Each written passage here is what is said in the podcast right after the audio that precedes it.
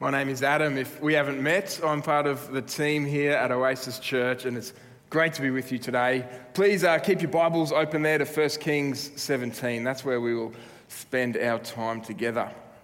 Now, let me begin by asking you a question Can you think of a time in your life when you had to trust someone?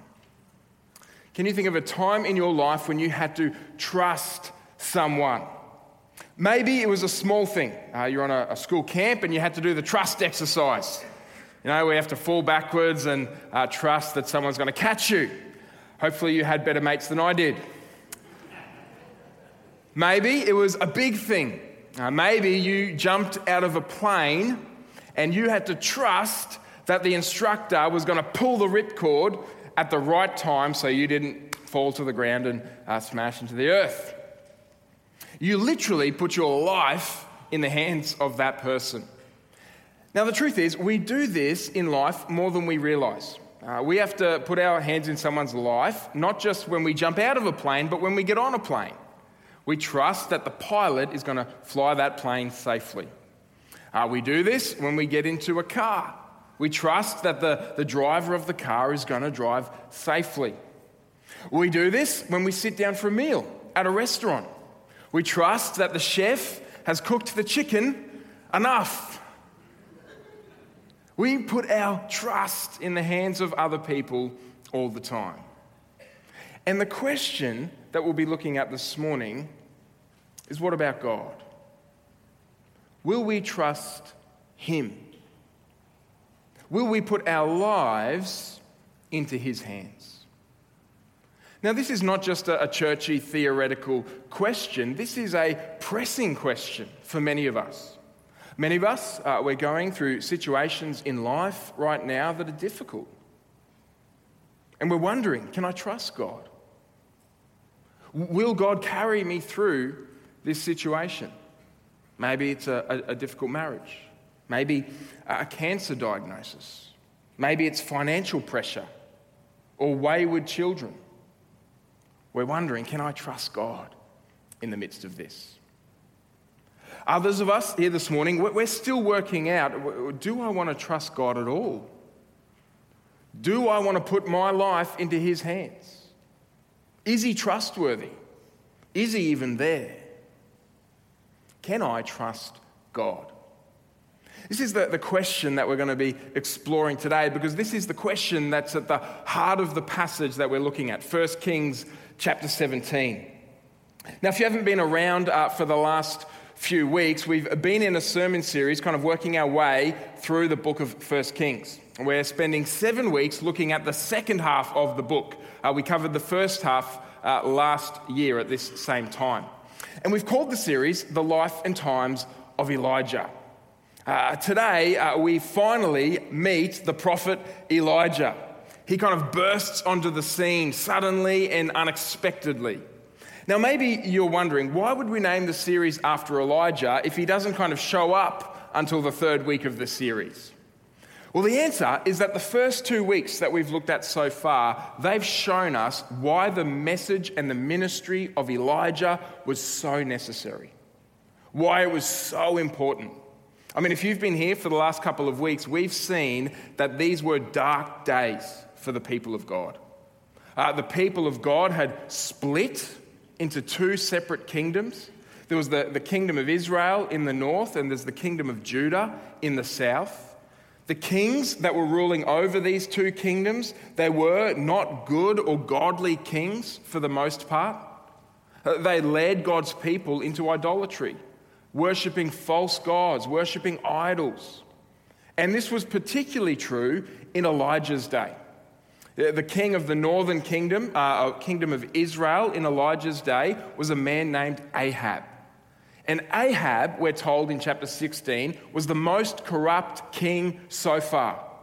That he did more evil in the eyes of the Lord than any of the kings that had come before him.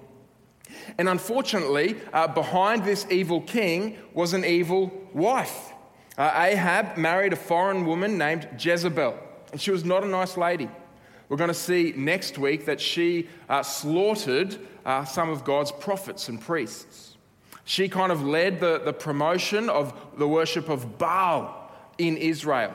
Baal was this kind of idol, false god, foreign god. She was the one leading the charge for Baal to be worshipped in the kingdom of Israel. And we're told that Ahab, think about who this is, the king of God's people, worshipped Baal. He built altars to Baal. These were dark, dark days in the people of God. Now, what do you need uh, when you're stuck and lost in darkness? Well, you need a light. And this is kind of what happens today when Elijah bursts onto the scene. He comes dramatically, he comes suddenly, he comes unexpectedly, like someone flicking a switch in a dark room. I mean, did you notice in the reading how abruptly Elijah arrives? We're not given much information about who he is. Uh, we're told his name, Elijah, which means Yahweh is my God. We're told where he comes from, Tishbe in Gilead, but that's about it. Uh, Elijah just kind of bursts onto the scene. But he comes, and this is the point, with a very important message. Uh, Elijah comes with a message from God. And this is why I think we're not given too much detail about Elijah, because Elijah himself is not really the point. The point is Elijah's message from God. And this is really what the, the ministry of Elijah shows us that the days were dark but God was not silent. God was not absent. God was at work. God had a message for his idolatrous people, and he was going to deliver it through the prophet Elijah. God was going to call his people back to himself. God was going to call his people to trust him. And so that's what we're going to be looking at today. Will God's people trust him? Will they listen to him? Will you trust God? Will you believe his promises? Will you listen to his word? Is what we're going to be exploring together today. And we're going to look at this chapter just under two simple headings Trust God for today, verses 1 to 16, and trust God for tomorrow, verses 17 to 24. Let's begin firstly with trust God for today.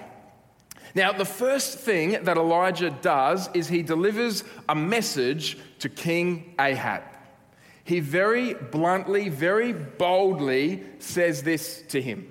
Now, we don't know if this was in the palace, we don't know if he kind of ran into him in the street, but this is what he says to him As the Lord, the God of Israel, lives, whom I serve, there will be neither dew nor rain in the next few years except at my word. And so Elijah announces to King Ahab a drought. He says there's not going to be any rain in the next few years. Now, how nice was the rain on Friday that we got after just a few months, I think it was, of not having rain? They're not going to have rain for years. Now, Elijah's not just kind of making this up. This is not just a random announcement. This is actually a direct challenge to Baal, the false god, the idol that Israel had been worshipping. You see, Baal was believed to be a god of fertility, a God uh, who, who, who gave life, who gave rain and agriculture and crops. And so when Elijah announces this drought, this is a direct challenge to Baal. He's kind of saying, You're about to see exactly what Baal can do, which is nothing when he's faced with the true living God. It's a direct challenge to Baal. This is also the fulfillment of a warning. You know, God had said many years earlier to his people if they turn away from him, if they go and worship other gods, and he said this in Deuteronomy 11 that he would shut the heavens so that it will not rain. This warning that God had given his people hundreds and hundreds of years earlier, it's now becoming a reality. The rain's about to stop, the drought's about to come, and this is devastating for the people. Now, we might expect the, the story to kind of show us the, the, the consequences of this drought on the nation of Israel, but the story doesn't kind of zoom out, it actually zooms in. And it zooms in on Elijah. And it shows us God's care and concern for his prophet. Now, you can imagine that Elijah was not very popular in Israel at this time. Public enemy number one.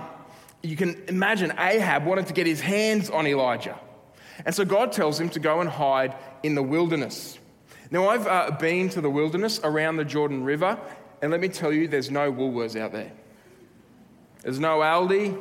There is not much of anything out in the wilderness. And the question is how is Elijah going to survive out in this wilderness? Look at what God says to him, verse 4 You will drink from the brook, and I have directed the ravens to supply you with food there. Now I can imagine Elijah said, Come again, Lord? What now? You know, we have um, Uber Eats, uh, the food delivery service, but this is kind of next level. Uh, if you can kind of work out a way to get ravens to deliver food, that, that'd be profitable. I'm sure you don't have to pay them very much. This was not common in that day. This was not normal. See, the point is that God is inviting Elijah to trust him, to trust him with his very life. Now, what does Elijah do? Well, he believes God's word. He trusts God's promise. He goes into the wilderness and God provides for him. Look at verse 6. The ravens brought him bread and meat in the morning, and bread and meat in the evening, and he drank from the brook. Now, just I want you to notice that when God provides for his prophet, meat is on the menu. Just that's what's in the text. I'm just pointing it out.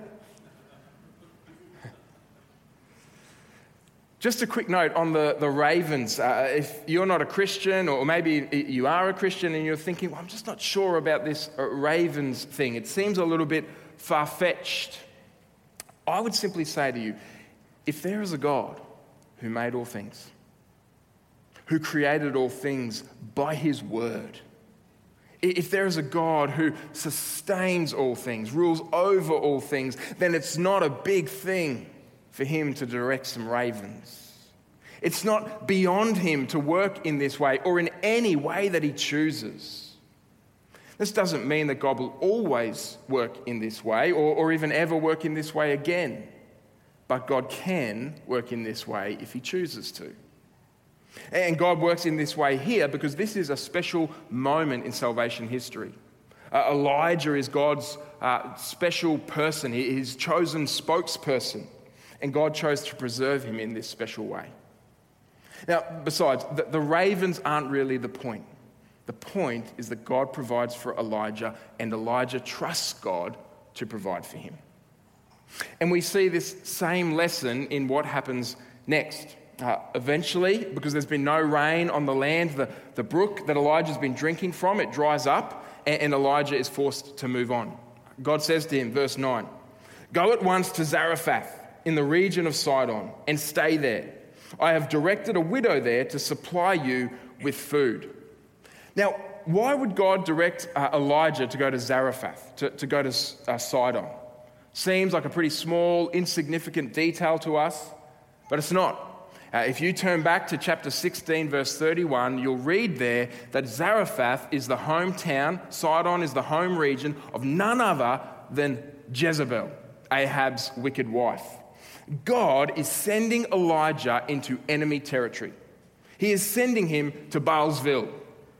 He's sending him to the Baal Belt. I can keep going if you want. He's sending him into the heartland of Baal worship. Elijah's been hiding in the wilderness, but now he is going directly into enemy territory. And you can imagine, this would have been frightening for Elijah. And I'm sure that God's promise to Elijah maybe didn't uh, fill him with assurance. God said to him, I'm going to provide for you there through a widow.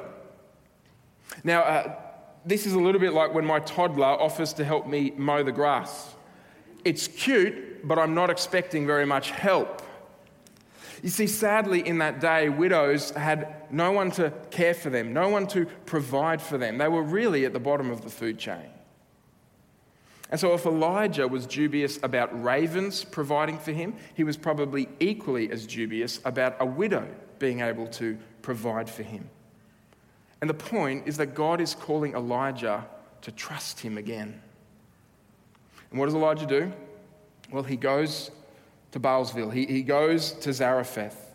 He, he meets this widow at the town gate. He asks us for some water, and when she goes off to get it, he says, Oh, a loaf of bread would be wonderful as well, which is, you know, just an amazing request to, to make. This is the middle of a drought.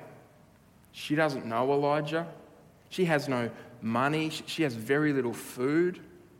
In fact, she says to Elijah, I've only got a tiny little bit of flour left, tiny little bit of olive oil. I'm going home right now to, to make one last batch of bread, and then me and my son are going to die.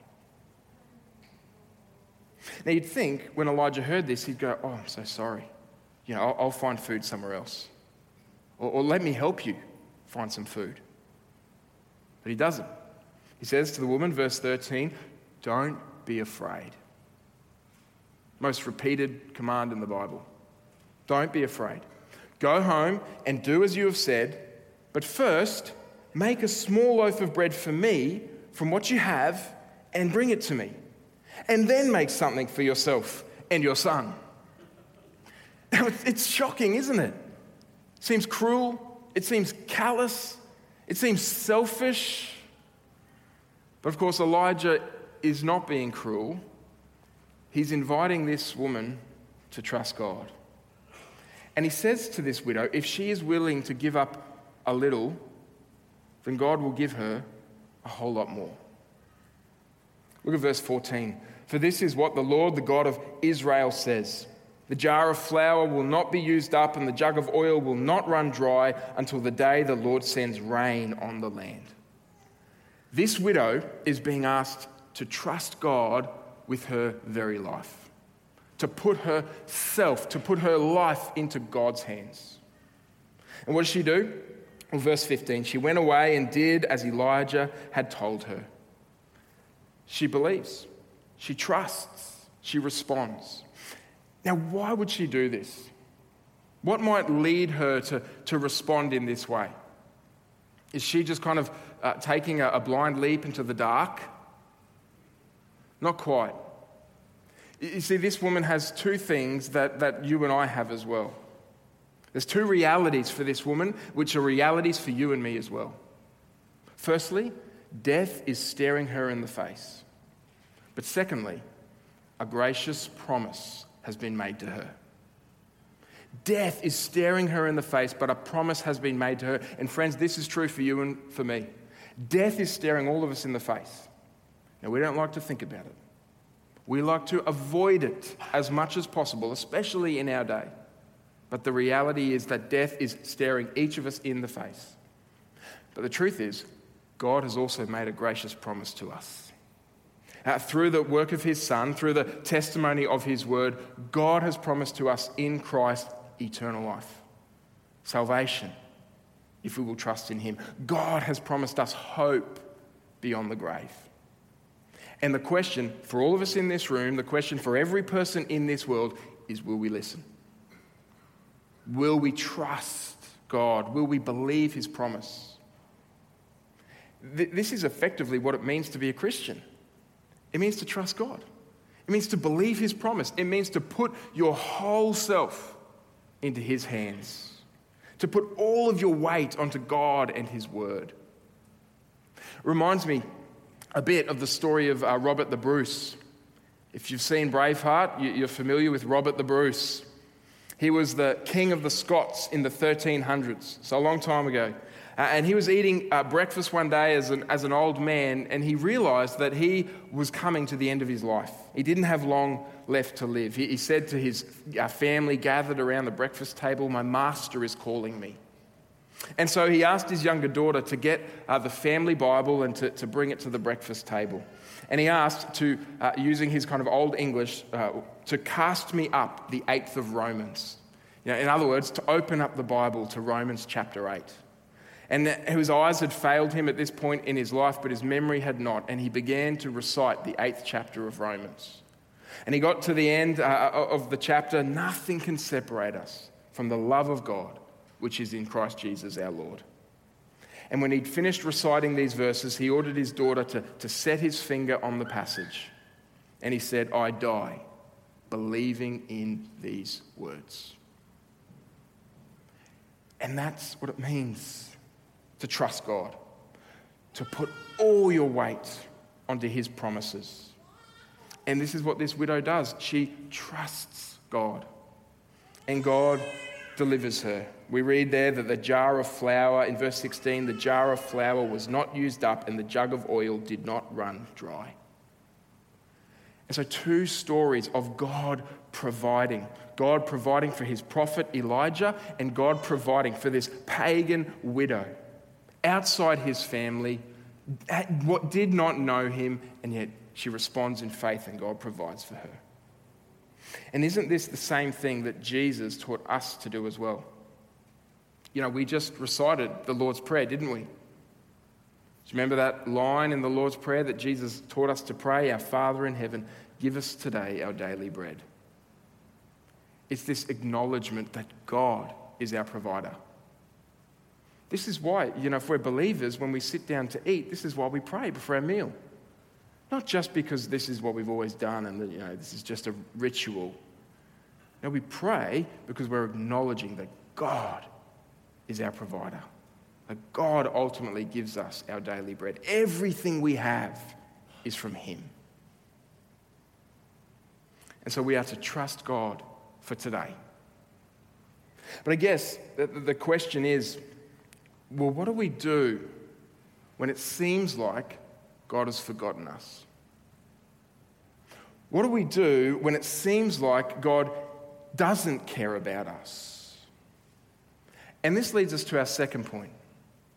We've seen trust God for today, and, and, and what we see, secondly, is that we are to trust God for tomorrow. You know, at one level, it'd be nice if the story ended here. This woman, far from God, comes to know God, she trusts God, and God provides for her. But that's not always how life works, is it? And sadly, uh, for this woman, tragedy strikes. Her son becomes sick, and eventually he dies. Now, what a, a terrible situation. This uh, widow had been trusting God. She, she believed the promise of God, and now it seems like God has pulled the rug out from underneath her, struck her where it hurts the most. I mean, what's the, the point of this tragedy? What's the message? Obey God, and He'll hurt you? Take Him seriously, and He'll strike you? That's the way that the widow interprets what's happened. She says, verse 18, she said to Elijah, What do you have against me, man of God? Did you come to remind me of my sin and kill my son? Now put yourself in her shoes. You can feel her grief and her sadness, can't you? She's saying, Is this how God works?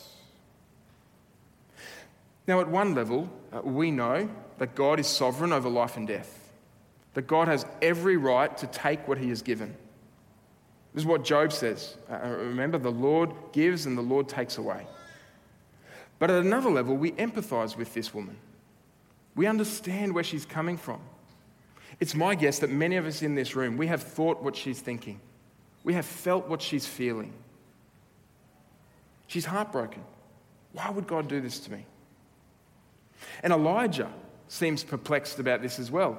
He doesn't seem to have many answers for this woman. And so he does the only thing that he can do. He cries out to God for this little boy's life.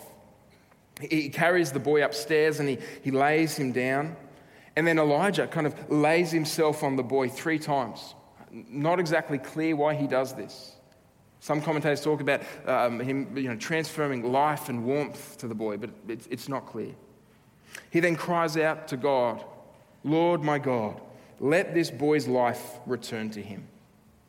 Now, there's no precedent for this in the Old Testament. Elijah here is asking God for a miracle. He knows that God is the living God, and so he asks for God to give life to this boy. And we read there in verse 22 The Lord heard Elijah's cry, and the boy's life returned to him, and he lived. And so Elijah had carried this lifeless body uh, up to his room, and he now carries down uh, a living child, and he returns him to his mother.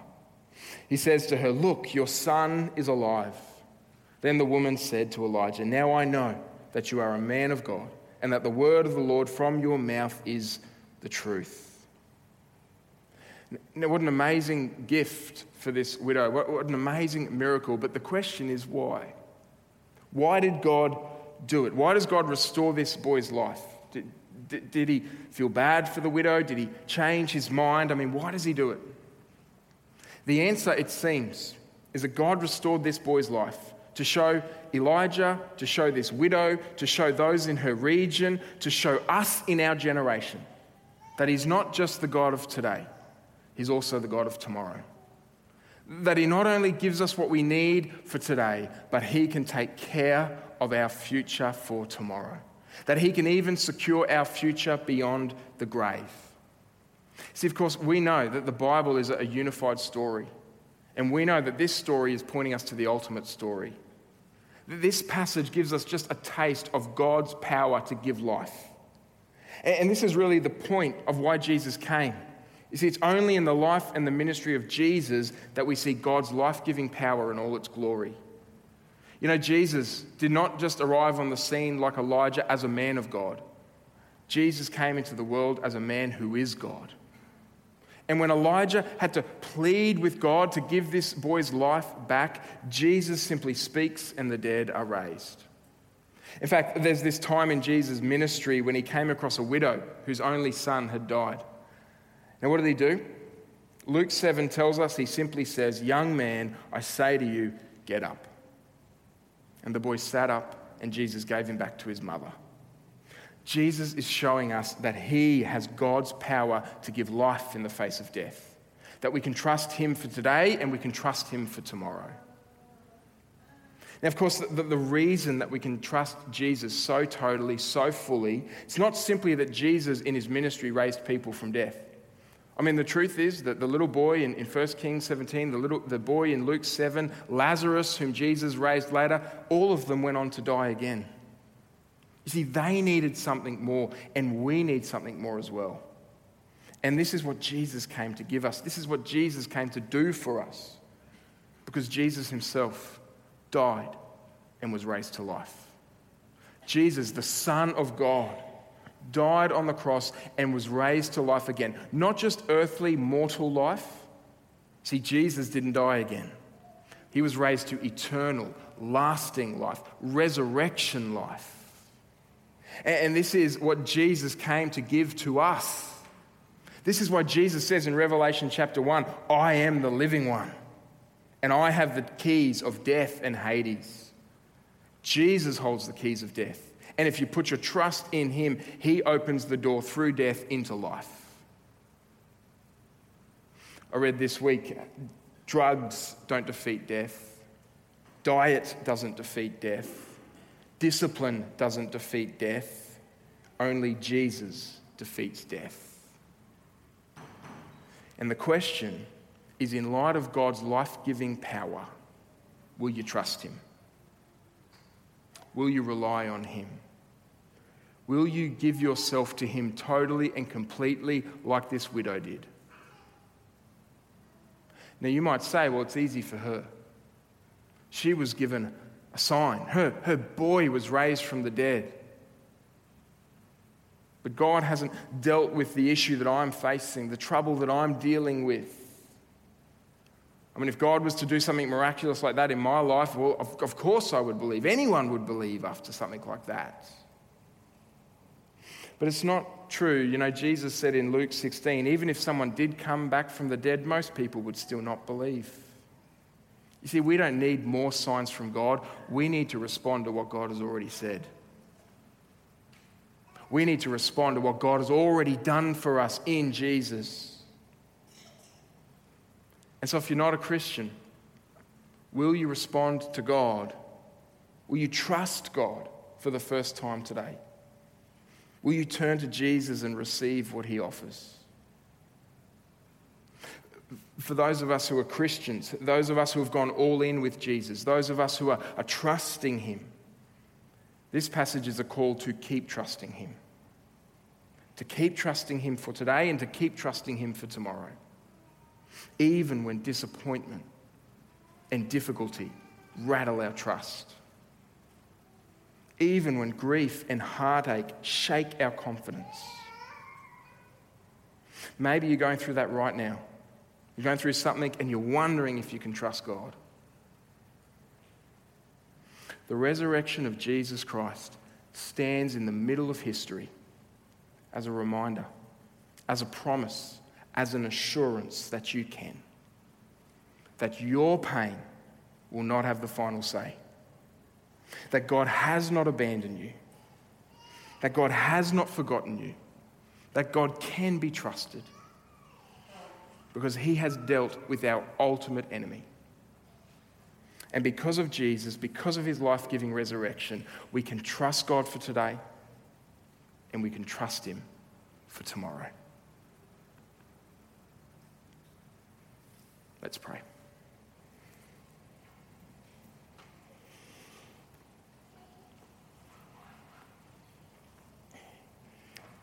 Father, thank you that you are faithful. Thank you for the promises that you've made to us in your word. Help us, Lord, to stand upon them, to believe them, to trust you, even when the circumstances of our life tell us not to. Help us, Lord, to, to look at Jesus, to see his life, his death, his resurrection as the final definitive proof that you are for us and not against us.